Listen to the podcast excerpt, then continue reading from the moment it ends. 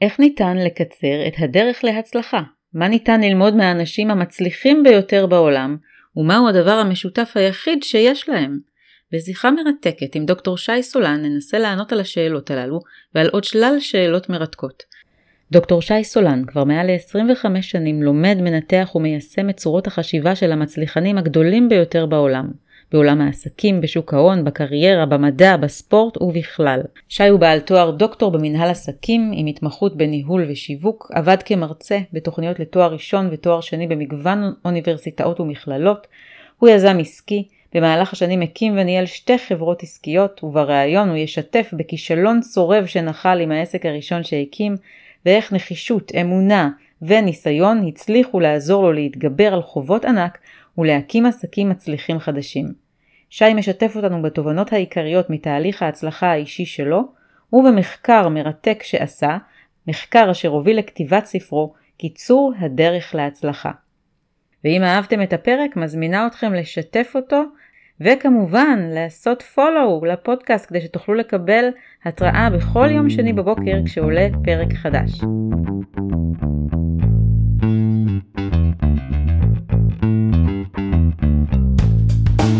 לחיות בתפקיד הראשי, הפודקאסט של יעלי קוגן.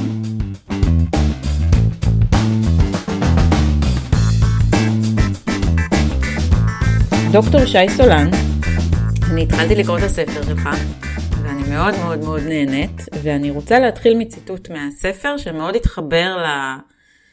למה שאני מאמינה בו, שמתקשר להצלחה, ואנחנו משם ככה נצלול להמשך של השיח שלנו. אז הציטוט שסימנתי בין כל השאר זה שהתפתחות אישית היא המפתח הראשון והחשוב ביותר להצלחה.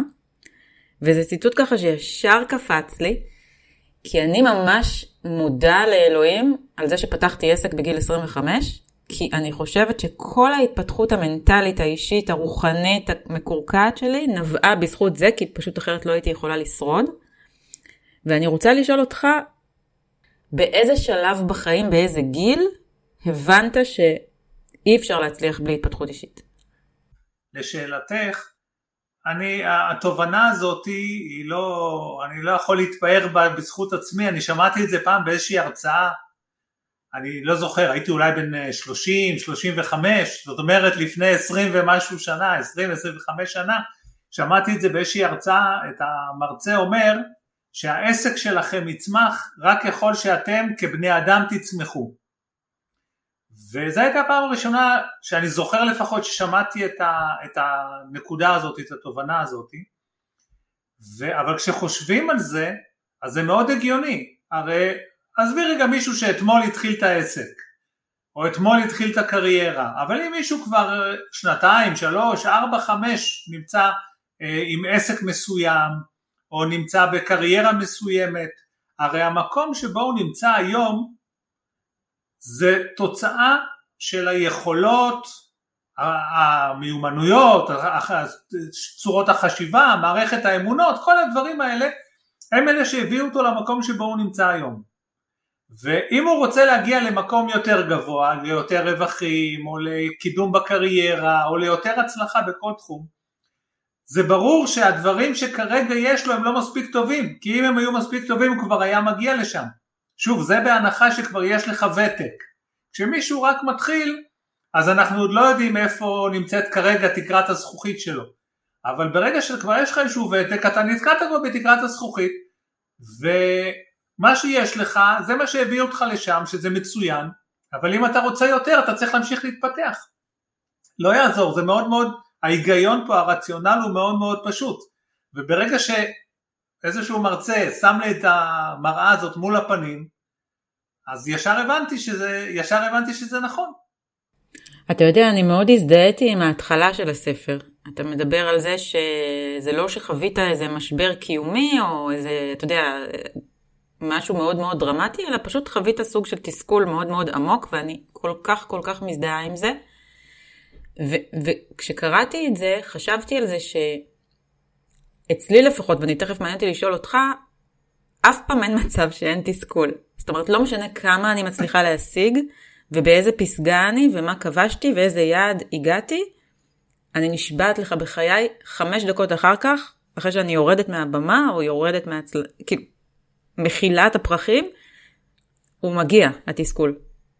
והוא רוצה משהו חדש, ו- ואני מנסה לנסות להבין אם זה איזשהו הפרעה אישיותית, או שזה משהו שהוא לדעתך אה, שלב הכרחי כדי להגיע לצעד הבא.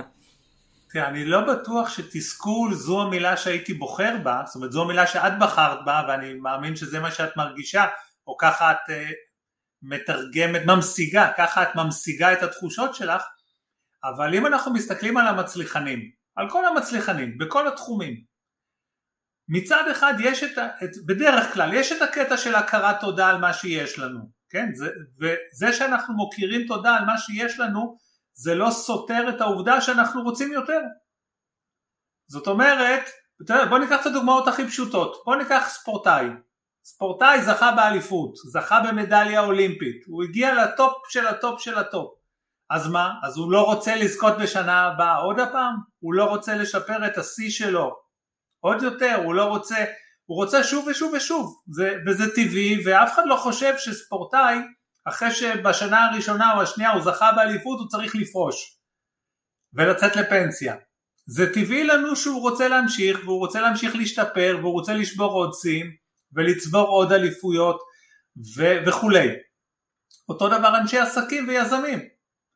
אם, למה אילון מאסק ממשיך לקום בבוקר ולעבוד כמו חמור? בדיוק חשבתי על זה אתמול, אתה יודע, קפצה לי פרסומת של טוני רובינס, אמרתי, מה הבן אדם רוצה? כאילו, כבר כבשת את האברסט, מה? לך תנוח, תשב בים עם אשתך, כאילו, לא הצלחתי להבין את זה.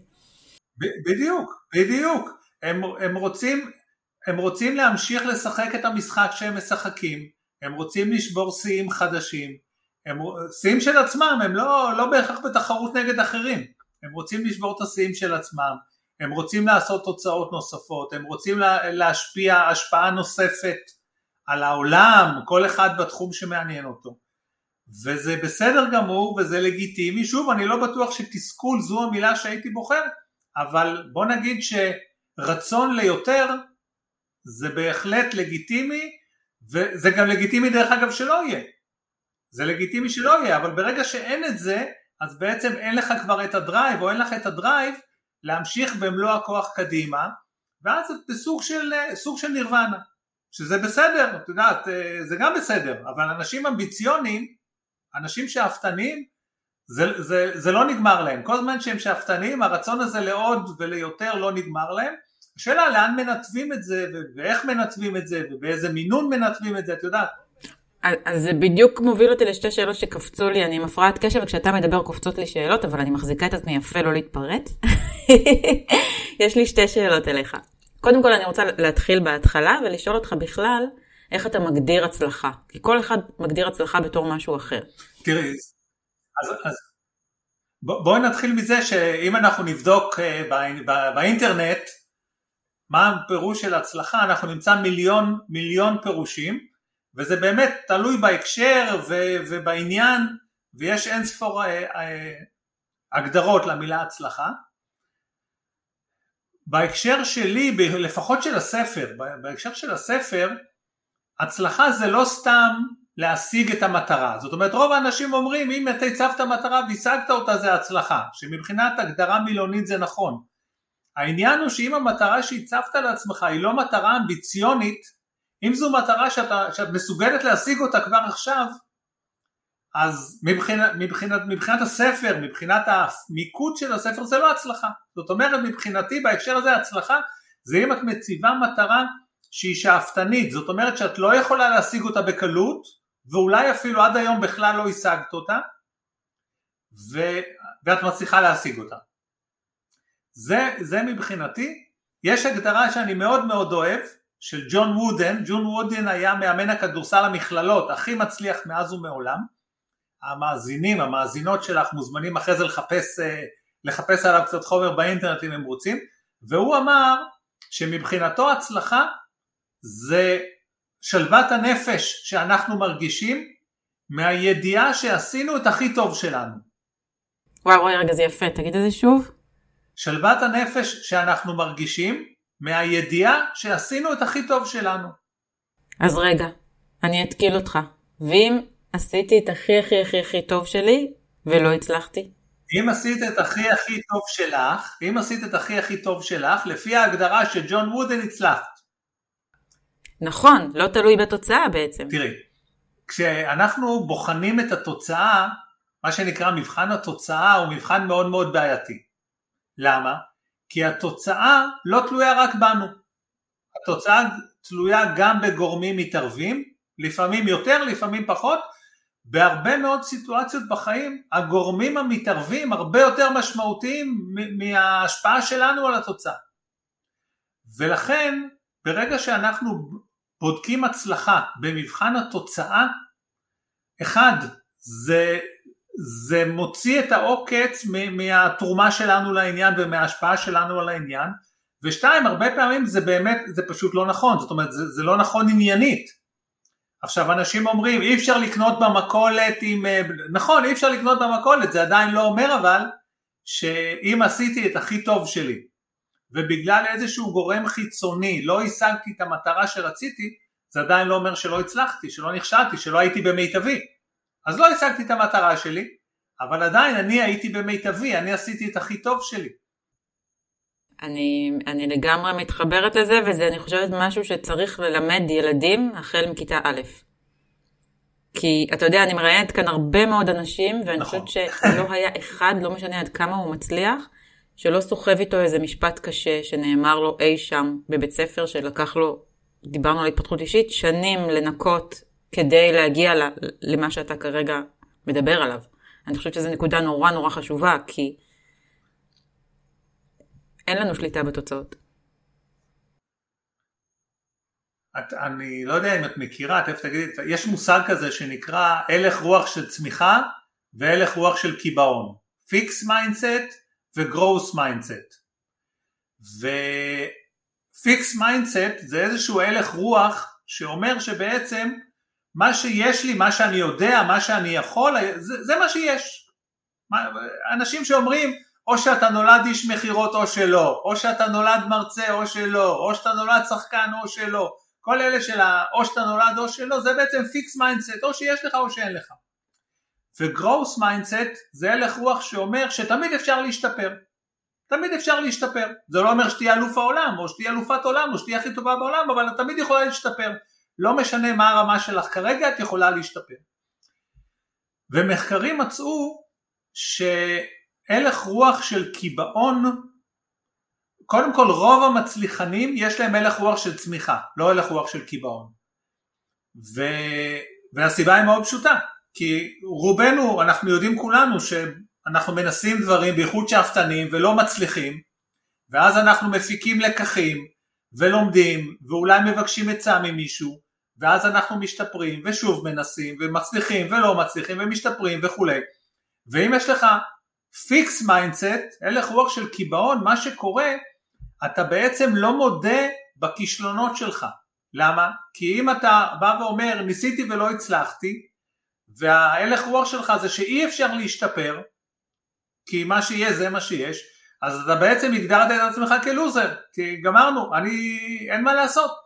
ואז מה שקורה אצל אנשים כאלה בחיים, הרבה פעמים הם לא מבקשים עזרה, הם מסתירים את האי הצלחה שלהם, הם מרמים בבחינות, במה שזה לא יהיה, כי, כי שוב, כי הם לא רוצים לקבל ציון נכשל או ציון לא מספיק גבוה, כי מה יהיה עם הדימוי העצמי שלהם, גם בעיני אחרים וגם בעיני עצמם.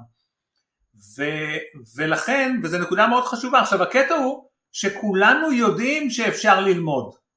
זאת אומרת כולנו היינו ילדים, ולכולנו יש ילדים, וכולנו יודעים שילד כשהוא נולד הוא לא יודע ללכת, ולאט לאט הוא לומד, וכולנו יודעים שילד אה, לא יודע לדבר, והוא לא יודע מתמטיקה, והוא לא יודע הרבה דברים, ולאט לאט הוא לומד ומשתפר.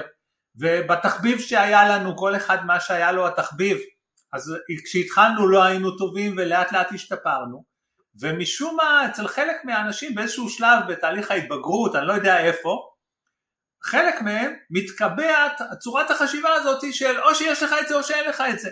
עכשיו זה אבסורד כי אתה כבר יודע שמהניסיון שלך אתה יודע שאפשר להשתפר.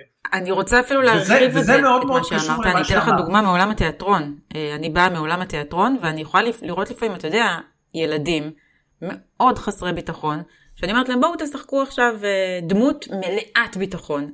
ושי, תוך פחות מעשר שניות הם הופכים להיות מישהו אחר לגמרי. ואני הפנמתי מזה לחיים, אני אמרתי, אותו דבר אפשר לעשות בחיים. זאת אומרת, אני מאמינה שהיכולות קיימות בכולם. צריך לדעת להשחיז אותם, צריך לדעת להתחבר אליהם, צריך לדעת לא לקחת דברים ש... אתה יודע, דיברת איפה זה קורה בהתבגרות, אני חושבת שזה קורה בבית ספר. בדור שלי לפחות. זאת אומרת, לא, היה קשה. היו מורים שהיו יכולים אה, לדבר מאוד מאוד לא יפה לילדים, וכשאתה ילד אין לך את היכולת נכון. לעשות את ההפרדה. ואני פגשתי לא מזמן חבר מאוד מאוד מצליח שלי, אני לא, לא אגיד את שמו ומה הוא עושה כי הוא מפורסם, אבל הוא אמר לי, הדבר שאני הכי שמח בעולם זה שהמורה שלי, שאמרה שממני לא יצא שום דבר כי אני לוזר, יודעת איפה אני היום. והקולות של המורים הולכים איתנו הרבה פעמים. אבל אני רוצה רגע לחזור אליך ולשאול אותך, היית כבר בנקודה מאוד מאוד מצליחה, עם שני עסקים מצליחים, ככה עשיתי מחקר, איפה הגיע הרגע שבעצם אה, התעורר בך צורך להעביר את כל התובנות שאספת ובעצם לייצר איזשהו מחקר על הצלחה? אוקיי, אז זה נראה הרבה, זה נשמע ממך הרבה יותר סקסי ממה שזה היה במציאות. אז אה, בוא, בוא נתחיל מהמחקר עצמו. המחקר עצמו נולד מה, מהעניין המאוד פעוט שההצלחה לא באה לי בקלות. גם בעסקים דרך אגב. העסק הראשון שלי אני לא זוכר, נדמה לי שאני מזכיר אותו בספר, אני לא בטוח, העסק הראשון שלי היה כישלון חרוץ. היה כישלון ממש ממש חרוץ, אני בתוך שלושה חודשים הצלחתי להפסיד 150 אה, אלף שקל שלא היו לי כמובן. אנחנו מדברים, בואו בוא נעשה את פרספקטיבה במונחים של, של הזמן ההוא, לדעתי זה, זה יותר משווי של דירה.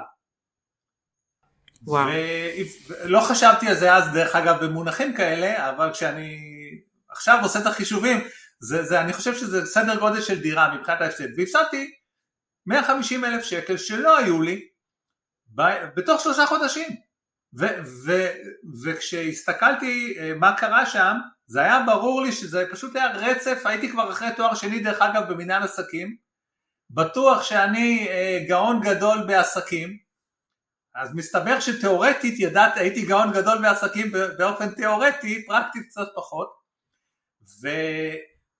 וכשהסתכלתי אחורה אני ראיתי איזה שטויות עשיתי, פשוט עשיתי שטויות בתת רמה של, בתת רמה, ו... וזה היה העסק הראשון, ו... והייתי מדוכא, הייתי ממש מדוכא, אני הלכתי לבנק לקחת הלוואה להחזיר את החובות, פרסתי אותה אני כבר לא זוכר, להמון המון שנים קדימה, ואמר, ו, ולא היה לי מה שנקרא קצה אור בקצה המנהרה, אני פשוט קמתי, הלכתי, לימדתי באותו זמן באריאל, אז עוד לא היה אוניברסיטה, אז עוד היה מכללה, הלכתי, לימדתי באריאל, את הכמה שעות שאני מלמד, חזרתי הביתה, לא היה לי בראש שום, שום אמביציות, שום שאיפות, שום, הייתי פשוט מדוכא מהסיטואציה, מין זומבי כזה, ועברו איזה ארבעה חמישה חודשים פלוס מינוס משהו כזה ופתאום קיבלתי הזדמנות. פתאום קיבלתי הזדמנות. ולקחתי את ההזדמנות. ואני זוכר שהלכתי והתייעצתי עם אח שלי. אח שלי היה גם השותף שלי בעסק הראשון שכשל. וישבתי איתו, אמרתי לו תשמע יש הזדמנות. והוא אומר לי אוקיי ואתה מאמין בה? אמרתי לו כן, אני מאמין שיש, לה, שיש פה סיכוי טוב לעשות הרבה כסף ולהצליח. ואז הוא אומר לי, טוב תשמע, אתה כבר בכאלה חובות גדולים, אז, אז, אז בוא, והקצבנו, אני זוכר את זה, זה, זה מדהים, הקצבנו עשרת אלפים שקל ל, ל, למיזם הזה, נקרא לזה ככה, לפרויקט, עשרת אלפים שקל. והוא אמר לי מקסימום, אז במקום להיות חייב 150 אלף, תהיה חייב 160 אלף, מה הסיפור? ולקחתי את ה... אוקיי, לקחתי את העשרת אלפים שקל האלה, הלכתי לגרפיקאי שעבדתי איתו, וישבתי איתו ואמרתי לו, תשמע, זה הרעיון, זה המיזם, זה המוצר, יש לי תקציב של עשרת אלפים שקל לכל השיווק. זה מה שיש. ובנינו, הגרפיקאי ואני, אה, נקרא לזה קמפיין, בנינו את כל, את כל מה שצריך עם התקציב הזה של עשרת אלפים שקל. דרך אגב, מכיוון שזה עוד לפני עידן האינטרנט, אז לא דיברנו על אתרי אינטרנט וכולי, אבל מצד שני כן היה צריך כרטיסי ביקור ונייר מכתבים ודברים שהיום כבר אה, פחות יש אותם ו, ועם תקציב של עשרת אלפים שקל הקמתי עסק שבתוך פחות מחצי שנה החזיר את כל החובות שלי. וואו. ואני כבר לא זוכר איך הגענו לספר על זה, אה, אה, נזכרתי. ו, ושאלת בעצם על, ה, על, ה, על, ה, על המחקר, על המחקר, על המחקר. אז, לי, אז היה לי את הכישלון הראשון, ואז הייתה לי את ההצלחה, ואחרי זה, אחרי העסק הזה היה לי עוד עסק, שהיו תקופות שהוא הצליח יותר, והיו תקופות שהוא הצליח קצת פחות, או שרציתי שהוא יצמח, ולא הצלחתי להצמיח אותו, וגם בתחומים האחרים של הקריירה שלי, אני במקביל רצתי בכמה ערוצים אה, בחיים, גם בהוראה האקדמית לא הגעתי להישגים או למעמד שחשבתי שאני יכול להגיע, ושיחקתי שחמט בזמנו ולא הגעתי לתוצאות שחשבתי שאני יכול להגיע, ובשוק ההון לא הגעתי למקומות שחשבתי שאני יכול להגיע, וש... ואמר, ואני רגיל, אני רגיל מהשחמט דרך אגב, מזה ש... מזה שלמדתי ושיחקתי שחמט מקצועי, אני רגיל, כשאתה רוצה ללמוד משהו, כשאתה רוצה להשתפר, אתה הולך ולומד מהטובים ביותר.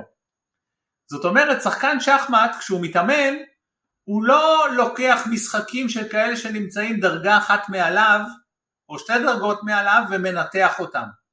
הוא הולך ומנתח את המשחקים של השחקנים הכי טובים בעולם. עכשיו זה מאוד יומרני, כי הרבה מהצורות חשיבה שלהם הוא לא מסוגל להבין, אבל ככה עובדים, אתה לומד מהטובים ביותר. ולקחתי את זה לעולם העסקים ואמרתי אוקיי, אז אני רוצה להשתפר בתור מרצה, ואני רוצה להשתפר בתור uh, בעל עסק, ואני רוצה להשתפר uh, בשוק ההון, ואני רוצה להשתפר בכל מיני תחומים בחיים שלי, בואו נראה איך האנשים הכי מצליחים, הכי מצליחים בתחומים האלה, איך הם, איך הם עבדו, איך הם חשבו, איך הם מקבלים החלטות, איך הם פועלים. דרך אגב, הזכרת את אנטוני רובנס מקודם. אני, אה, את כל, ה, את כל ההדרכות שיש לאנטוני רובינס באינטרנט, ויש לו הרבה מאוד הרצאות באינטרנט, הרצאות שלמות, אני ישבתי וצפיתי וניתחתי וניסיתי להבין לא מה הוא אומר, אלא להבין את ה, איך הוא פועל, איך הוא מקבל החלטות, את הפסיכולוגיה שמאחורי הדברים. אותו דבר עם, אותו דבר עם אה, בעלי עסקים. בוא ניתן לך אה, דוגמה, ביל גייטס למשל, זה פשוט דוגמה כבר ישנה, רוב האנשים שלנו אולי לא, לא, לא זוכרים את התקופה שביל גייטס התחיל. כשביל גייטס התחיל, כשהוא הקים את מייקרוסופט, הוא היה בחור מאוד מאוד צעיר, מאוד מוכשר, מאוד מאוד מוכשר, אבל צעיר, ו- ומייקרוסופט הייתה בית תוכנה קטן, באמת בית תוכנה קטן ו- וזניח. ואז הוא שמע ש-IBM רוצים למתכננים להתחיל לייצר ולשווק מחשבים שולחניים, שאז זה היה כאילו משהו חדש, ושהם מחפשים מערכת הפעלה למחשב הזה. עכשיו, הייתה חברה מאוד מאוד גדולה, החברה הכי גדולה בארצות הברית לפחות, בתחום של מערכות הפעלה, שהייתה לה מערכת הפעלה שמתאימה בדיוק לצורך הזה. ו-IBM באמת היו במשא ומתן איתם, הם היו במשא ומתן איתם על, על רכישת מערכת ההפעלה שלהם. אבל ביל גייטס הוא רצה להיכנס שם. כי, כי בחזון שלו הוא הבין שמחשבים שולחניים הולכים לכבוש את העולם. והוא אמר אני רוצה להיות שם. רק היו שתי בעיות קטנות, אחת לא היה לו מערכת הפעלה במוצרים שלו, להם היו, לביל גייטס לא היה, שתיים גם לא היה לו מושג איך בונים מערכת הפעלה, או איך מתכנתים מערכת הפעלה. ו- אבל ביל גייטס נכנס איתם למשא ומתן עם IBM והוא שכנע אותם לתת לו את הפרויקט הזה. זאת אומרת הוא זכה בפרויקט שהוא, שבאותה נקודת זמן לא היה לו את הדרך לספק את הסחורה. והוא סיפק את הסחורה. בשורה התחתונה הוא סיפק את הסחורה, יש אה, כל מיני גרסאות איך הוא סיפק את הסחורה בסופו של דבר, חלקן די מפוקפקות מבחינת האתיקה שלו, אבל השורה התחתונה היא שהוא סיפק את הסחורה. אבל מה שמעניין אותי, תראי, אני לא במחשבים ואת לא במחשבים, ואני מעריך שרוב האנשים ששומעים אותנו, אף אחד מהם לא מתעסק היום במערכות הפעלה וכולי, אבל צורת החשיבה שלו, שהוא בא וזיהה הזדמנות, והוא אמר למרות הנחיתות שלי למרות הנחיתות שלי, ולמרות שאין לי את המוצר, אני רוצה את ההזדמנות הזאת, אני רוצה לקחת אותה. ואז אני כבר אתמודד ואני אמצא כבר את הפתרון. והוא מצא גם את הדרך לשכנע את IBM, לוותר על החברה הגדולה ועם המוצר המתאים וללכת עם איזה חברה קיקיונית קטנה והוא שכנע אותם ואז הוא גם מצא את הפתרון. עכשיו זאת צורת חשיבה שרוב האנשים, רוב האנשים אם אין להם את הפתרון הם לא, הם לא, הם לא ייגשו לזה. הם פשוט לא, הם יוותרו, הם יגידו זה לא מתאים לי. ואת יכולה להגיד, ומי ששומע אותנו יכול להגיד, בצדק דרך אגב, הם צודקים. מה, אני לא שרלטן, אני לא רמאי, אם, אם מישהו מחפש מוצר ואני לא יכול לספק לו את המוצר הזה, אז אני אהיה הוגן וישר ואני אגיד לו שאני לא יכול, שזה בסדר, אבל אז אתה היית נשאר בית תוכנה קטן וקיקיוני, ואף אחד לא היה שומע עליך, ולא היית הופך להיות האיש הכי עשיר בעולם עם כל ההשפעה. אני חושבת שהוא כן, אה, אני חושבת שהוא כן ידע שהוא הולך לספק את הסחורה, זאת אומרת גם אם כרגע לא היה לו את הפתרון, הוא, הוא האמין בעצמו לגמרי. הוא האמין, הוא האמין, הוא האמין שהוא יצליח לספק את הסחורה, למרות שלא היה לו לא את הידע ולא את הסחורה באותו זמן שהוא, שהוא התחייב על זה. כן. עכשיו את יודעת, יש את המושג הזה שנקרא תסמונת המתחזה. מכירה טוב. זה גם בקריירה מאוד נפוץ, אנשים שמפחדים אה, ל- ל- להתמודד על תפקיד יותר בכיר ממה שהם עושים היום כי הם מרגישים שהם לא, שהם לא בשלים, שאולי הם לא עשו, הם לא עשיתי אף פעם תפקיד כזה אז מה פתאום אני עכשיו מציע את עצמי וזה נכון גם בעסקים שאתה רוצה לגדול אבל מצד שני איך אתה תגדל הרי לגדול זה, זה by definition משהו שלא עשית לפני כן אני מאוד רואה את זה, אבל באיך אני מראש רואה את עצמי. זאת אומרת, אם אני כבר ב mindset שלי רואה את עצמי בתמונת הצלחה הזאת ורואה את עצמי שם, מצליחה לדמיין את זה, באמת, אני לא רואה שום סיבה שזה לא יקרה. מצוין, את לא רואה שום סיבה שזה יקרה. כי, כי יש איזשהו אני עתידי, שאני יודעת שאני צועדת לכיוון שלו, אז ברור שכרגע אני, אני לא שם, אבל אני, אני, אני, אני אגיע לשם מתישהו. את צודקת, רוב האנשים לא חושבים כמוך. צורת החשיבה של רוב האנשים שונה משלך. כן. ו, והם צריכים להבין, שוב, אני כרגע מעביר מסר שמנסה לעזור להם בעצם לקבל את מה שאת אמרת. by definition, כל פעם שאתה רוצה, שאתה שואף ליותר ממה שאתה כרגע, by definition אתה יוצא מאזור הנוחות ואתה סוג, סוג של מתחזה. עכשיו אתה מתחזה אבל כשאתה באמת מאמין ביכולת הלמידה שלך, אפרופו מה שדיברנו מקודם, הלך רוח של צמיחה או הלך רוח של קיבעון, אתה מאמין ביכולות הלמידה שלך, אתה מאמין בחריצות שלך, אתה מאמין בכישורים שיש לך, אתה מאמין או את מאמינה שאם תתאמצי את תצליחי להגיע לרמה היותר גבוהה ואתה יודע מה גם, את מאמינה גם שתוכלי למצוא את העזרה. את, את האנשים שיעזרו לך, את הידע שתצטרכי, אולי תצטרכי לקחת איזה קורס, אולי תצטרכי לשבת עם המנהל היותר בכיר או עם איזה מנטור שקצת יעזור לך, אבל דרך אגב, כש, כשכבר התחלתי ל, לרכז ולסכם את החומרים ולנסות לחפש מה משותף לכל המצליחנים, אז מבחינת, ה, נקרא לזה הפסיכולוגיה הכי בסיסית, הדימוי העצמי הכי בסיסי, יש רק דבר אחד משותף לכולם. הם, הם שונים בהכל, הם שונים בכל הפרמטרים שאת יכולה לחשוב עליהם. כל אחד אה, יש לו שריטות משלו, חלק גדלו במשפחות עם כסף, במשפחות בלי כסף, עם הורים, בלי הורים, כאילו באמת מגוון ענק. הדבר היחידי שמשותף לכולם ברמה הפסיכולוגית או ברמה של הדימוי העצמי זה האמונה שהם מסוגלים להצליח. עכשיו, מסוגלים זה לאו דווקא לבד, זה לא אני לבד יכול לפתור את כל הבעיות בעולם, אבל הם מאמינים שהם יצליחו, הם יצליחו לגייס את הכסף אם הם צריכים כסף, הם יצליחו לגייס את האנשים אם הם צריכים לגייס אנשים, הם יצליחו למצוא את הידע הרלוונטי, הם, יצליח, הם יצליחו, וזאת האמונה היחידה שבאמת משותפת לכל המצליחנים. ואנחנו יכולים להבין למה מי שאין לו את האמונה הזאתי באמת לא, לא יצליח, כי אם אתה לא מאמין שאתה מסוגל להצליח, אז אתה לא מציב לעצמך מטרות שאפתניות, אתה לא מנסה להשיג יעדים חדשים, כי אתה לא מאמין שתצליח. עכשיו זה שאתה מאמין שתצליח זה לא בהכרח אומר שתצליח, אבל בלי זה אתה בטוח לא, לא תגיע רחוק, אתה, אתה פשוט תיתקע באותו מקום שאתה נמצא כרגע. אני ממש חושבת שזה, שזה אפילו מעבר לאמונה, זה היכולת שלי כאדם, קודם כל לשאוף, לשאוף לאיזשהו מקום, להאמין שאני יכולה להגיע לשם ולהצליח לראות את עצמי שם ולשרוד את תסמונת המתחזה. ואתה יודע מה, אני אגיד לך עוד משהו על תסמונת המתחזה. אני מכירה המון אנשים מאוד מאוד מצליחים, שגם כשהם כבר נמצאים בעמדה הזאת של ההצלחה הרבה מאוד זמן, הם עדיין סוחבים את הילד הקטן מכיתה ג' שהמורה צעקה עליו, ומרגישים מתחזים, ולקח לי הרבה זמן להבין שזה בסדר.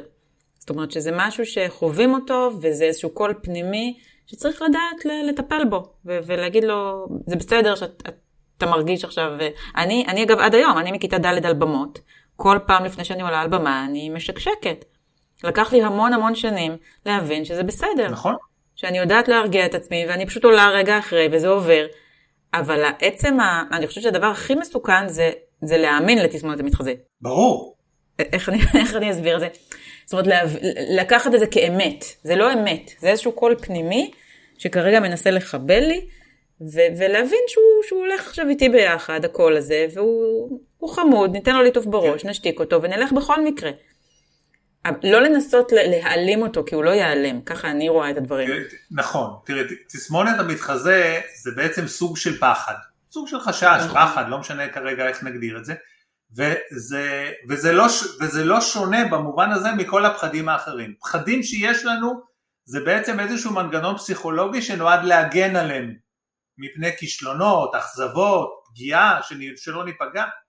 זה המטרה של פחד. זאת אומרת, אם אני מפחד ממשהו, אני לא אעשה אותו, וככה בעצם אני נמנע מהסכנה שכרוכה באותו דבר. זה בעצם מה שהתת מודע שלי אה, מייצר. הוא מזהה שם איזשהו איום, ואז הוא כאילו ככה גורם לי ל... לא, לא ללכת לקראת האיום הזה. אז שוב, אבל העניין הוא שיש בחיים סיטואציות שאם אתה רוצה להתקדם, אם אתה רוצה להשתפר, אם אתה רוצה להגיע מפה לשם, אתה צריך לצאת מאזור הנוחות ולקחת את הסיכון שתיפגע ושתיפול ושתקבל מכות ולד... ואז אתה צריך להתגבר על הפחד. עכשיו, את יודעת, אמיצים זה לא שאמיצים לא מפחדים, אמיצים פשוט מתגברים על הפחד. וזה נכון בכל תחום, זאת אומרת... לגמרי, אפילו לא מתגברים, הולכים עם הפחד. אני, אני מזדהה עם זה לחלוטין. יש פחד, סבבה, למרות זאת אני עושה.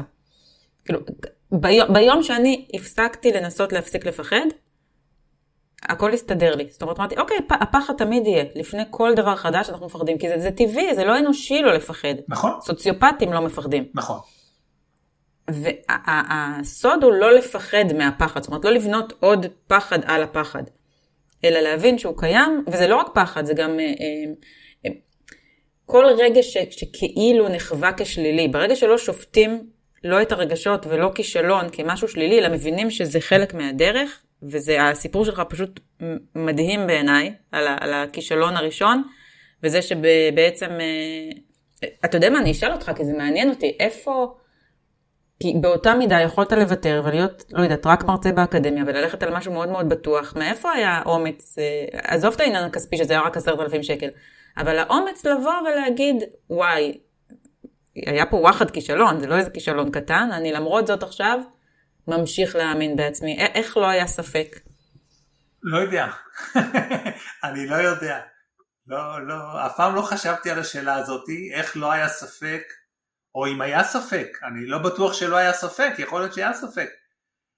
ברור שהתגברתי על הפחד, ואם היה ספק התגברתי על הספק, והתגברתי על הדימוי העצמי השלילי שהיה לי באותו זמן, ברור שהתגברתי על כל הדברים האלה, כי עובדה שעשיתי את זה, אבל אני באמת שלא יודע לתת, להגיד לך, אין לי מושג. אני יודעת. אין לי מושג. דרך אגב, הרבה דברים... הרצון שלך היה יותר חזק מהפחד. כנראה. והאמונה, אני חושבת שהייתה לך אמונה אה, בסיסית בעצמך, ואיזושהי הבנה אפילו תת-מודעת שהכישלון הוא חלק מהדרך. יכול להיות, יכול להיות, יכול להיות. אני אז לא חשבתי במושגים כאלה, ו- ובאמת שאני לא יודע, אני כן יודע דרך אגב, כשהתבוננתי שוב בדיעבד, אז, האוניברסיטה הזאת לא שרדה הרבה זמן, כי שינו את החוקים, אני לא יודע אם את זוכרת, היה בזמנו פה, היה הצפה של אוניברסיטאות זרות, ודי כן. מהר שינו את החוקים, והחלטנו שאנחנו לא, לא רוצים להתאים את עצמנו לחוקים החדשים, ופשוט סיימנו את המחזורים שהיו לנו, ואמרנו יפה תודה רבה, ואז קיבלתי הצעה עסקית מאיזשהו אה, מועצת פועלים, מועצת פועלים אה, שהיו איתי בקשר מהאוניברסיטה, באו ואמרו לי, תשמע, אתה, אתה רוצה לעשות איתנו גמולי השתלמות? עכשיו לא היה לי מושג מה זה גמולי השתלמות, למרות שהייתי אמור לדעת, כי כשהייתי בצבא, הייתי בקבע שנתיים, אז שם כן היה לי גמולי השתלמות, אבל לא היה לי מושג מה זה גמולי השתלמות, ולא היה לי מושג במה זה כרוך, ובאמת לא היה לי שום מושג. ושאלתי את הגברת שהציעה לי את זה, שאלה אחת, שאלתי אותה, יש בזה כסף? ואז היא אמרה לי כן. אמרתי לה, אז אני בפנים, עכשיו בואי תסבירי לי, עכשיו תסבירי לי מה צריך לעשות. זאת אומרת, כשהיא הציעה לי את זה, והבנתי ש, שזה שווה מבחינה כלכלית, שם לא היה לי פקפוק, למרות שלא היה לי שמץ של מושג במה זה כרוך, שם לא היה לי פקפוק בזה שאני אצליח. אה, אבל בחוויה של, ה, של האוניברסיטה הראשונה, של העשרת אלפים שקל, שם באמת שלא היה לי מושג, אני, אני לא, לא, לא מצליח לחשוב מה, מה עבר שם בראש ו, או לא. ו- וכשחקרת אנשים מצליחים והתחלת לכתוב את הספר, מה גילית על שי? אז מה שגיליתי, תראי, קודם כל, מה שגיליתי זה, זה, זה הגיע די מהר, שכששי קיבל החלטות באותן צורות, או בצורה תואמת לאופן שבו המצליחנים מקבלים החלטות, אז זה הצליח לו. וברגע שהוא קיבל החלטות בצורה אחרת, אז זה לא הצליח לו. ובוא בוא, בוא ניתן לך דוגמה, למשל בעסק הראשון, זה שהיה כישלון חרוץ, לא נעזרתי באף אחד, הייתי בטוח שאני יודע הכל. מה, יש לי תואר שני במנהל עסקים, אני יודע שיווק, אני יודע מימון, אני יודע הכל, מה? לא נעזרתי באף אחד, לא ביועץ עסקי, לא באף אחד. ולמשל, עשיתי הכל לבד. עשיתי כמעט הכל לבד. לא הכל, אבל עשיתי כמעט הכל לבד. הרבה מאוד מהפעולות עשיתי לבד. שמחתי על עצמי. ו- וכולי וכולי, עשיתי כל מיני טעויות. ו- ובדיעבד, כשאני הסתכלתי אחורה, אני רואה, פה עשית טעות, פה עשית טעות, פה עשית טעות. בעסק השני, זה שהצליח עם העשרת אלפים שקל, מה שקרה, קיבלתי הצעה ל... להקים לבד, זאת אומרת היה לי הזדמנות להקים לבד שלוחה של אוניברסיטה אה, פה בארץ, סוג של שלוחה, ועם העשרת, וזה התקציב של העשרת אלפים שקל, והלכתי על זה. וממש כמה שבועות, התחלתי לעבוד על זה, התחלתי לגייס את התלמידים, וממש כמה שבועות אחרי זה מישהו שהכרתי שגם לא היה סוג אה, של זיכיון דומה הציע לי שנתחבר ביחד הוא הציע לי שנתחבר ולקח לי בדיוק שנייה אחת להגיע למסקנה שזה, שזה, שאני רוצה להתחבר, שזו החלטה נכונה עבורי. למה? כי הבנתי שביחד יש לי פה קבוצה, יש לי צוות, יש לי נבחרת ואני לא לבד. והבנתי שאחת מהטעויות שלי בניסיון הראשון היה שעבדתי לבד. והבנתי שפה יש לי צוות והבנתי שהיתרונות שיש לשותף החדש הם בדיוק משלימים את מה שלי אין ו, ולכן ו, וזה אחת מהסיבות דרך אגב שזו הייתה כזו הצלחה גדולה כי היה פה סינרגיה ממש ממש מוצלחת בין שנינו. אחרי זה דרך אגב הוא הציע לי שנמשיך לעשות עוד עסקים ביחד ולא רציתי. אבל בהקשר המסוים הזה של המיזם המסוים הזה זו הייתה ההחלטה אולי הכי טובה שקיבלתי. חוץ מההחלטה שלי של לקחת את זה ההחלטה השנייה הכי טובה הייתה באמת לחבור למישהו. למרות שלכאורה אם הייתי ממשיך לבד הייתי יכול בלי שותף.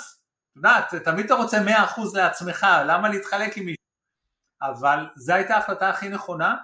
ו, ושוב כשאני מסתכל קודם כל זו הייתה תוצאה של המסקנות והלקחים שהפקתי מהכישלון הראשון שתיים, זה גם, בלי שידעתי את זה בזמנו, זה במתאם עם איך שהמצליחנים עובדים. ואני חושבת שזה מתקשר גם למה שדיברת על זיהוי הזדמנויות, שזה משהו שהרבה פעמים אנחנו מפספסים. שהזדמנות זה יכול להיות אפילו, אה, לא יודעת, פוסט שאני רואה פתאום בפייסבוק, של מישהי ש, ש, שיכול להיות שמשהו יכול להתקשר בינינו, אני, אני ממש רואה את זה. שההזדמנויות כל הזמן אומרים שכסף גדל על העצים, אני רואה הזדמנויות שגדלות על העצים. הפוסט שלך שאני ראיתי. כן. הפוסט שלך שאני ראיתי, אני לא יודע כמה אנשים הגיבו לך, אבל הפוסט שלך שאני ראיתי. וזה נכון, זה נכון. יש, תראי, עשו מחקר, עשו פעם מחקר מאוד מאוד מעניין, ושרצו לבדוק באמת את הנושא הזה של הזדמנויות, ואת יודעת, יש אנשים שאומרים שלאחרים יש מזל, להם, לי אין מזל, להם יש מזל.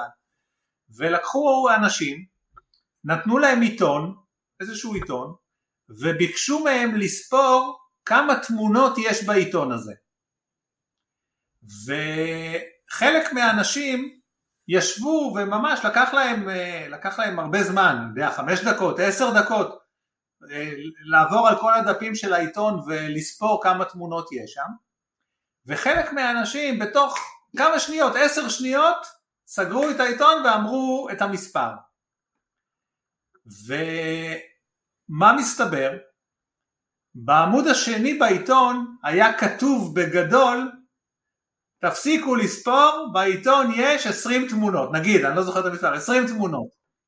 עכשיו, ש... אלה שראו את הכיתוב הזה, הפסיקו לספור ואמרו יש פה 20 תמונות.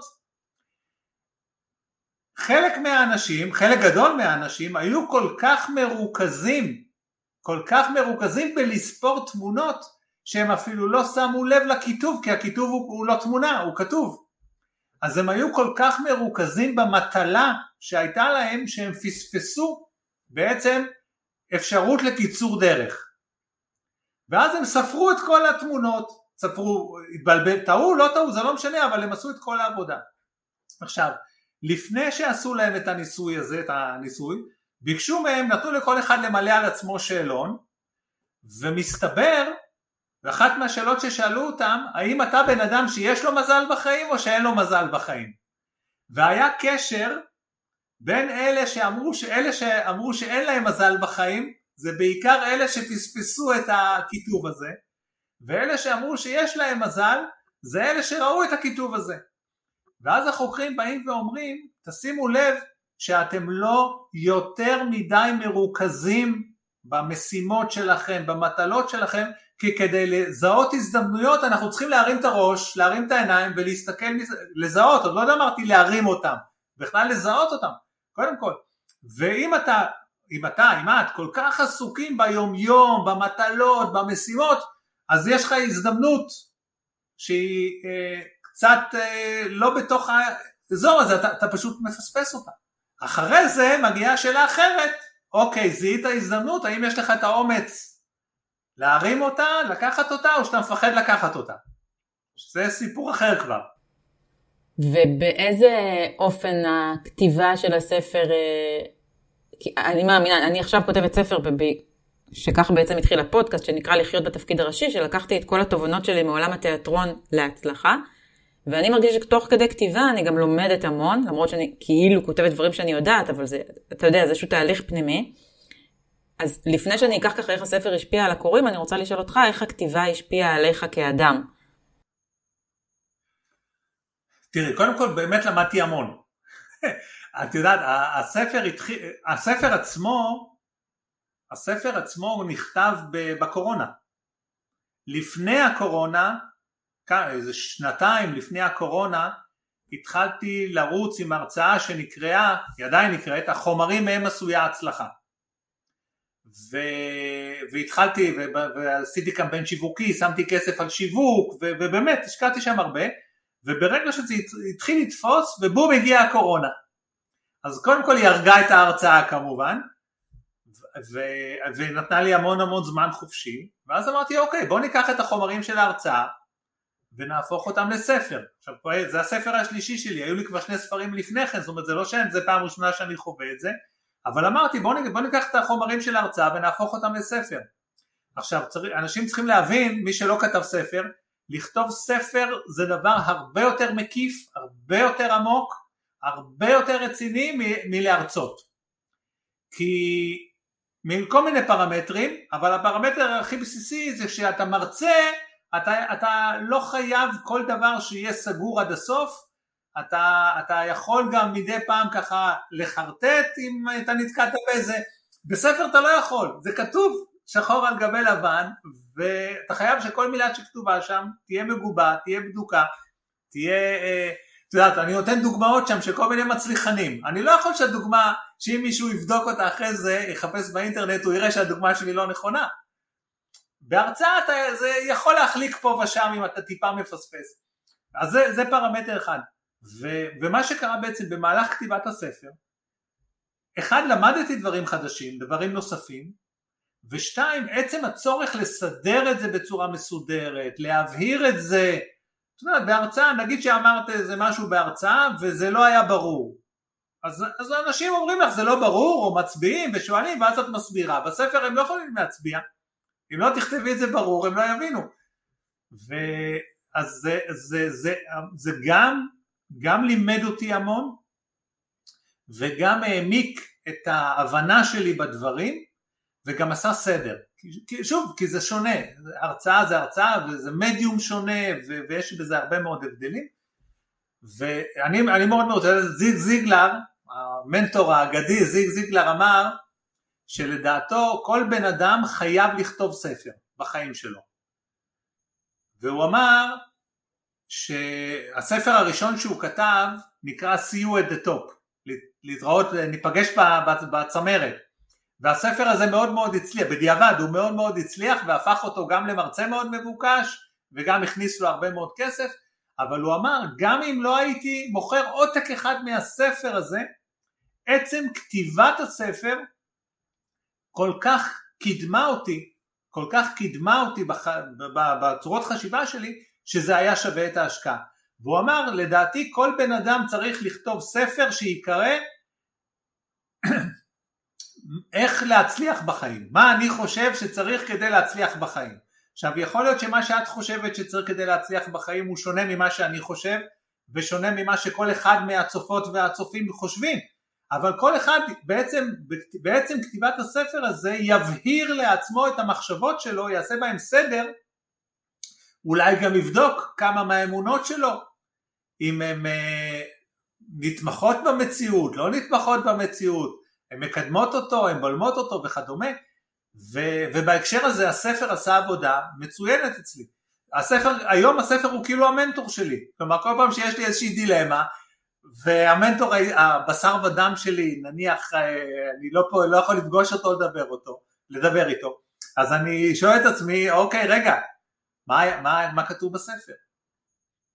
לג... יו, אני, אני כל כך שמחה שאתה אומר את זה, אני כל כך שמחה שאתה אומר את זה. כי, כי זה כל כך, כל כך נכון, ואני אני ממש...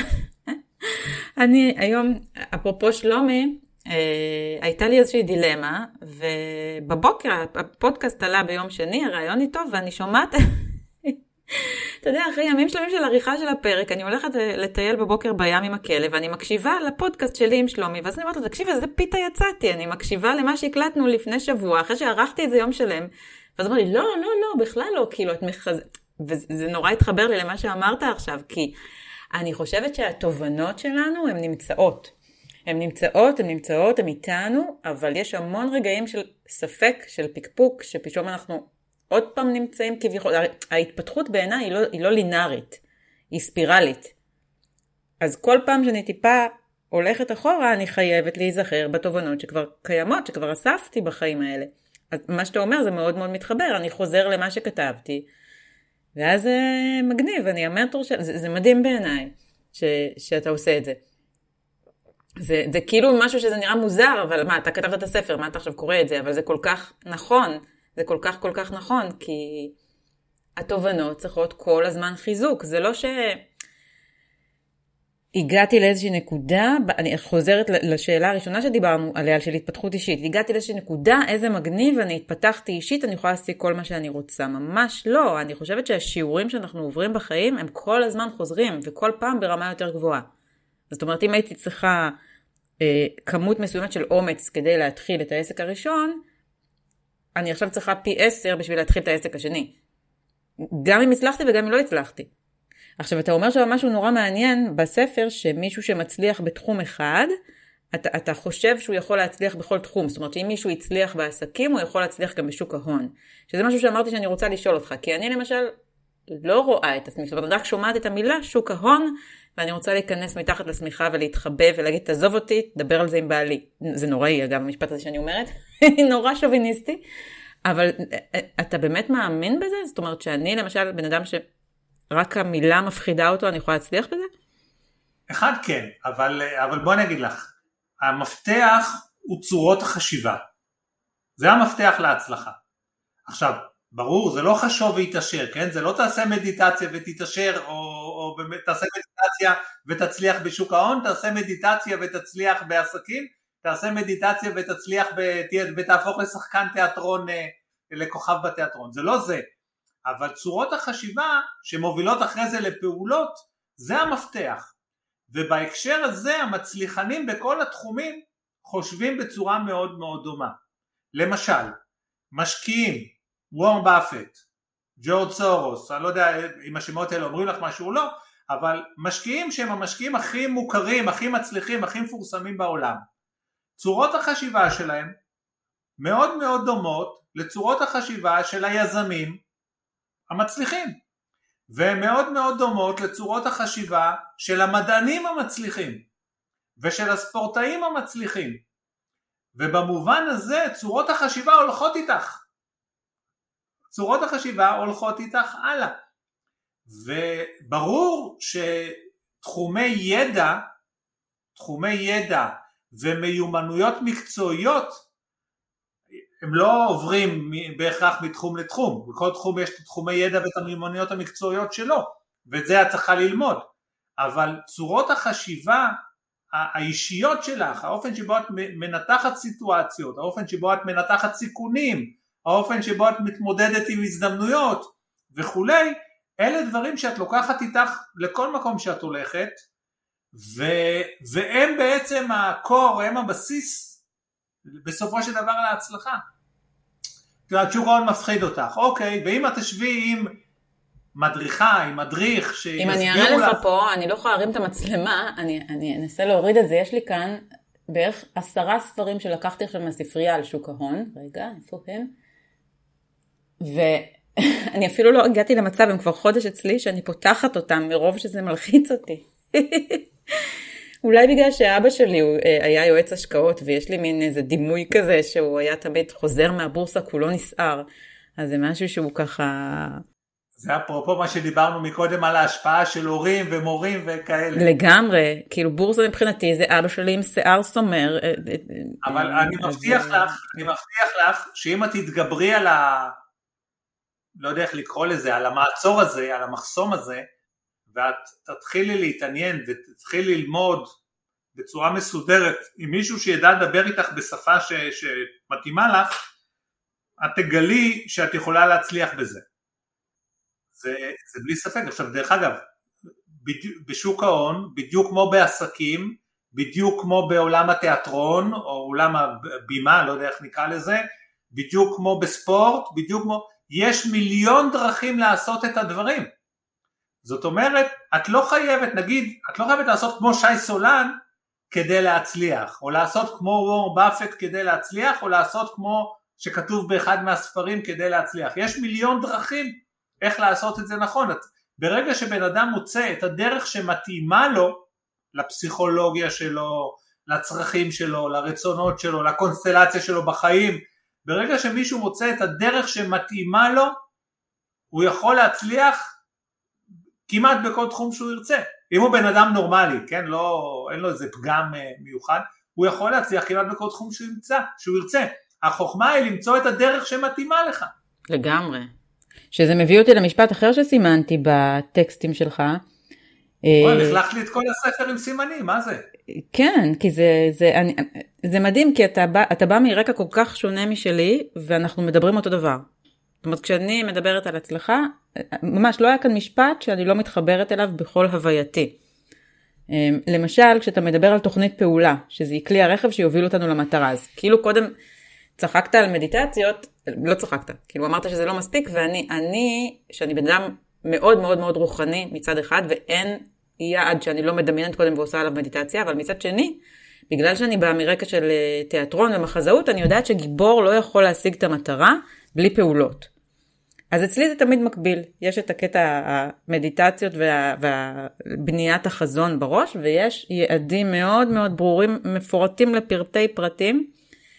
ואני רוצה לשאול אותך דווקא, זה מעניין אותי, כי אצלך נראה לי שהתוכנית פעולה היא מאוד מאוד אה, דומיננטית, האם לך יש גם את הצד השני הרוחני? של לדמיין את ההצלחה. אחד כן, שתיים, אני חייב להגיד לך, אני לא אוהב את המילה רוחני.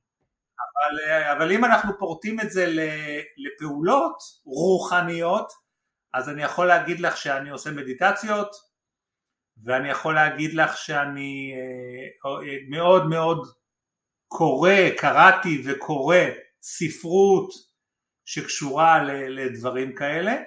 אני מאוד סקפטי, אני מאוד סקפטי באופן כללי, אני ציני בטבעי, יותר מדי ציני, זאת אחת מהתכונות השליליות שאני עובד בניסיון אה, לשפר אותן, אבל אני בהחלט גם עושה מדיטציות, אני אה, עשיתי, למדתי ותרגלתי המון המון זמן. רגע, רגע, שי, אני עוצרת אותך, סליחה, אני עוצרת אותך. אין דבר כזה, אם אתה הבאת את המשפט הנפלא, שאמונה עצמית, וזה המרכיב שמשותף לכל המצליחנים, זה מה שצריך, אתה בן אדם רוחני, אתה לא אוהב את המילה רוחני, אבל זה, זה בעיניי הבסיס לרוח. אמונה עיוורת. אמונה עיוורת בזה שנועדתי לעשות כאן משהו שהרצון, יש לי רצון חזק שאני רוצה לממש, ואני מאמינה שלמרות שיהיו, ברור לי שיהיו אתגרים בדרך, אני אעשה כל פעולה אפשרית על מנת להשיג אותו. ואני חוזרת לעוד משפט שאמרת שבעיניי הוא מאוד מאוד רוחני, שאני לא זוכרת מי ציטטת שם, אבל זה היה משפט מדהים ש, שאותו אני הולכת לשים פה על הלוח שלי.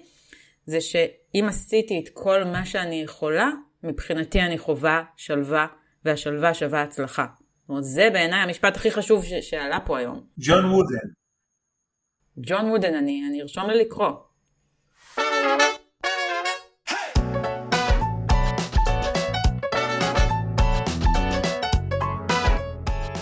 דוקטור שי סולן, איזה כיף לי פה איתך. אנחנו עוברים לחמש בעשר, חמש שאלות בעשר דקות, ואסור לך לחשוב, אתה צריך פשוט לשלוף. זה התנאי שלי, אחרת אני מוציאה אותך מהפודקאסט. או-אה, איזה לחץ. אוקיי, שי, מוכן? שאלה ראשונה. דמות שעוררה בך השראה בתור ילד. בתור ילד? כן, האם הייתה דמות שעוררה בך השראה? הדבר היחידי שאני יכול לחשוב עליו זה, זה ספורטאים, שחקני כדורגל, או לא, לא דמות, אה, לא, לא, לא מדעית, לא עסקית, לא, אולי ספורטאי, שחקן כדורגל, אולי שחקן שחמט, אבל... אה, שחקן שחמט ספציפי? מישהו אה, ספציפי? תלוי באיזה גיל, אבל אני חושב שמיכאל טל, היה שחקן, היה אלוף עולם גם, מיכאל טל, והוא היה פשוט, הוא היה ידוע בתור תחבולן, זאת אומרת הגדולה שלו הוא היה מאוד מאוד אה, תחבולן בצורה שכיום לא הייתה עובדת כנראה עם כל הטכנולוגיה וכל הידע שיש היום אבל בזמנו וזה זה אני תמיד תחבולות תמיד היו החלק שמשך את תשומת הלב שלי הרבה יותר מאסטרטגיה ותכנון וטכניקה אני, אני, אני הייתי ילד של תחבולות. גדלתי והבנתי ש, שהתחבולות יכולות, יכולות להתבלט רק אם הבסיס התכנוני והאסטרטגי הוא איתן. אבל כשהייתי ילד לא הבנתי את זה, ו- וזה היה הקטע. תחבולות, ה... מעניין, איך קוראים לו שוב, תגיד? מיכאל טל. מיכאל או מיכאל טל. אה, רגע של אושר גדול בחיים שלך, שאתה זוכר.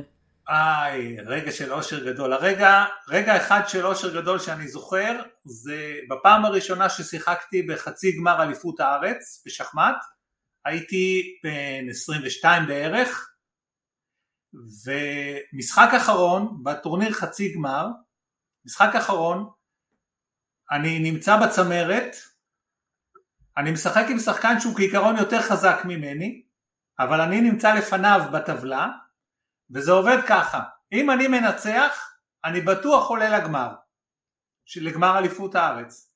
אם אני, אם אני יוצא תיקו, אני בטוח עולה לגמר אליפות הארץ. אם אני מפסיד, הוא עובר אותי והוא עולה במקומי לגמר אליפות הארץ. אנחנו משחקים ואני מגיע לעמדת ניצחון. אני מגיע לעמדת ניצחון, והוא מציע לי תיקו. עכשיו הוא מציע לי תיקו כי, כי נכון שגם בתיקו אני עולה, אבל לפחות מבחינתו קצת הכבוד שלו לא ייפגע כל כך וזה. והמאמן שלי, אני רואה את המאמן שלי עומד שם בקהל ואומר לי תסכים, תסכים, תסכים, תסכים, כי זהו, זה, זה דרך אגב צורת חשיבה מקצוענית בספורט. אתה צריך תיקו כדי לעלות לגמר, הציעו לך תיקו, תיקח את התיקו. ואני אומר לעצמי בלב, מה תיקו? אני בעמדת ניצחון, מה פתאום תיקו? ולא הסכמתי לתיקו, לא הסכמתי לתיקו, המאמן שלי כמעט רצח אותי, ואחרי עוד שני מהלכים הוא נכנע, ו- וניצחתי ועליתי לגמר, ו- וזה היה, זה פשוט היה אה, תחושה, תחושה מטורפת, תחושה מטורפת, גם עצם ההעפלה לגמר, שזה, שזה היה הפעם הראשונה בחיים שעשיתי את זה, גם זה שלא נכנעתי, לא יודע איך לקרוא לזה, ועמדתי על שלי, דרך אגב בדיעבד זה היה טעות, בדיעבד, בדיע... הצורת חשיבה הנכונה המקצוענית הייתה להסכים לתיקו, לא, לא לעשות את זה, אבל אה, זה פעם אחרת אולי נדבר פה על ה... נתפלצ... נתפלצף על הסוגיה הקטנה הזאתי, אבל זה, זה היה פשוט רגע מדהים, הרגע שבו אתה מבחינה מקצועית בתחום הזה, זה היה בגיל ההוא, זה מה שעניין אותי בחיים, אה, אה, ולהפיל לגמר אליפות הארץ זה, זה היה משהו. בגמר, בגמר דרך אגב פירקו לי את הצורה אבל אני חושבת שזה גם מאוד מתקשר למה שאמרת, הייתה שם אמונה מאוד חזקה בעצמך, ולמרות שהמאמן אמר משהו אחד, אתה רצית משהו אחר, והאמנת, וזה נכון, לא משנה נכון. אם זה, זה היה נכון או לא נכון, וזה שווה אושר, זה בדיוק מה שאמרנו. זה האושר הגדול, השלווה. שאלה שלישית, מה הסיפוק הכי גדול שלך כיום כאיש רב פעלים? אתה באמת, הרזומה שלך הוא קצת מלחיץ, אתה עושה המון המון המון דברים, הכי גם וגם שיש. מה הסיפוק שלך? הסיפוק הכי גדול שלי זה שמישהו, שאני פוגש מישהו שאני מכיר או לא מכיר והוא אומר לי שי אני חייב לך בזכותך אני מצליח יותר, אני מרוויח יותר, אני לא משנה מה יותר. כשהייתי, אפרופו רוחני, אני לא זוכר מתי, בטח לפני 20 ויותר שנים, אולי אפילו 25-30 שנה, קראתי איזשהו ספר והיה שם את מבחן הקבר. ומבחן הקבר זה אומר, מה אתה רוצה שיהיה כתוב על המצבה של הקבר שלך? זה השאלה הבאה. אז או, את רואה, אז אני הרווחתי שתי דקות. ושאלתי את עצמי, וישבתי וחשבתי, מה אני רוצה שיהיה כתוב על הקבר שלי? והשקעתי, הקדשתי לזה הרבה מאוד מחשבה, והתשובה שלי הייתה, שלא מעניין אותי מה יהיה כתוב על הקבר שלי, אבל אני רוצה שביום שאני אמות, אלפי אנשים, עשרות אלפי אנשים, יבואו ויגידו, וואי איזה חבל, הוא היה בן אדם טוב, הוא עזר לי, בזכותו אני, הוא לימד אותי, הוא זה. ו... וזה מה שרציתי. ונכון שאני עושה, עשיתי עסקים, ונכון שאני סוחר בשוק ההון, ונכון שאני מדבר הרבה על כסף, ואני מתעסק עם כסף, אבל העושר האמיתי, העושר האמיתי זה כל בן אדם נוסף, ויש כבר עשרות אלפי אנשים דרך אגב, שאני צובר לאותו רגע עצוב שזה יקרה, ו... כל בן אדם שאני פוגש אותו, וזה קורה לי לפעמים, מישהו אומר לי, אני הייתי סטודנט שלך לפני עשרים שנה, אתה, אני קראתי את הספר שלך וזה, אני רואה את הסרטוני היוטיוב שלך ו- ואני לומד מהם המון. כל בן אדם כזה שאומר לי, שאני פוגש ואומר לי, שי, בזכותך אני, זה, זה האושר הכי גדול שיש. קרו כאן שני דברים קריפים עכשיו, אפרופו רוחניות. אחד, אתה ענית על השאלה הבאה לפני שאמרתי אותה, עם מה, כתוב על הקבר, ושתיים, אני אשחיל פה סיפור שבגיל 16 למדתי קולנוע עם דורון אשר, למדתי משחק בגיל מאוד צעיר ודורון אשר היה המורה שלי והוא שאל אותנו למה אתם רוצים להיות שחקנים. והתשובה שלי בגיל 16 הייתה כי אני רוצה שיבואו הרבה הרבה הרבה אנשים להלוויה שלי ויגידו שהשפעתי להם על החיים. וכל החבר'ה שלמדו איתי הסתכלו עליי כאילו אני אה, קצת מחופפת ודורון הבין ובמשך שעה ניתח את זה ואתה קלטת עכשיו את החיבור? כאילו זה הזיה, אנחנו כאילו מדברים אותו דבר. זה נורא מוזר. אנחנו מתקשרים בתדר אחר, אנחנו יושבים פה ומדברים דרך האפליקציה הזאתי, אבל התת מודע שלנו מתקשר בתדר אחר לגמרי. זה, זה ממש מגניב, אני, אני מתה על הפודקאסט הזה, באמת, זה מביא לי אנשים כל כך מגניבים, אנחנו מדברים אותו דבר, וזה רק מראה בדיוק מה שאמרת קודם, שיש באמת כלים להגיע למימוש ולסיפוק ולהצלחה. כל אחד לוקח את זה באינטרפטציה ובשפה שלו, אבל בסופו של דבר האמת היא אחת. היא פשוט באה בפילטרים אחרים, אני מביאה אותה מעולם הבמה, אתה מביא אותה מעולם העסקים ושוק ההון ועולם הפסיכולוגיה, בסופו של דבר זו אותה אמת, זה, זה היה מדהים עכשיו. אז רגע, עכשיו אנחנו בחמישית, נכון? אז אה, חמישית זו השאלה שאני הכי אוהבת. אה, מה החלום הבא שלך? אוי, החלום הבא שלי. תראי, אה, אני בדיוק עכשיו, בדיוק עכשיו, בעצם ימים אלה, נמצא באמצע, ש... בתהליך של שני, שני פרויקטים. שהם שניהם חומריים לחלוטין, כן הם לא, שניהם חומריים לחלוטין. אחד, וכמובן שהמטרה הגדולה, החלום הגדול זה ששניהם יצליחו, ואחד, אני ממש בימים האלה אה, מארגן מחדש אופרציה של ניהול תיקים, של בעצם סוג של שירות של ניהול השקעות לאנשים, ואני, ואני רוצה להביא את זה בתוך אה, חצי שנה, שנה, יש לי איזשהו רף כספי שאני רוצה להגיע אליו, והדבר השני, שזה מאותו, מאותו תחום, שזה כרגע תחום העיסוק העיקרי שלי, אני משתתף באליפות העולם במסחר בחוזים עתידיים, שהיא שנה שלמה, היא התחילה בראשון לינואר 23 ועד ה-31 לדצמבר 23 ואני רוצה להיות אלוף עולם. אני רוצה להיות אלוף עולם ו... וזה בעצם אה, משהו מרכזי בשנה הקרובה, בשנת 2023. אז שרי, אני מביאה לך טיפ, אתה נתת כאן כל כך הרבה ידע וטיפים למאזינים, אז אני אתן לך טיפ, אתה עושה את כל הפעולות מעולה, אני רוצה שתבנה לך לוח חזון, תתלה אותו מול המיטה עם תמונה שלך וכותרת אלוף העולם, וביום שתקבל את זה תתקשר להגיד לי תודה. בכיף, עשינו דיל. דוקטור שי סולן, תודה רבה רבה רבה. אני אשים לכם אה, למטה את הקישור לספר אה, של שי ולאתר שלו, שתוכלו ככה לקרוא ולקבל עוד ידע. והיה לי כל כך כל כך מעניין ומרתק וכיף ו- ומסקרן ו... ו- גם לי. גם לי. תודה. תודה.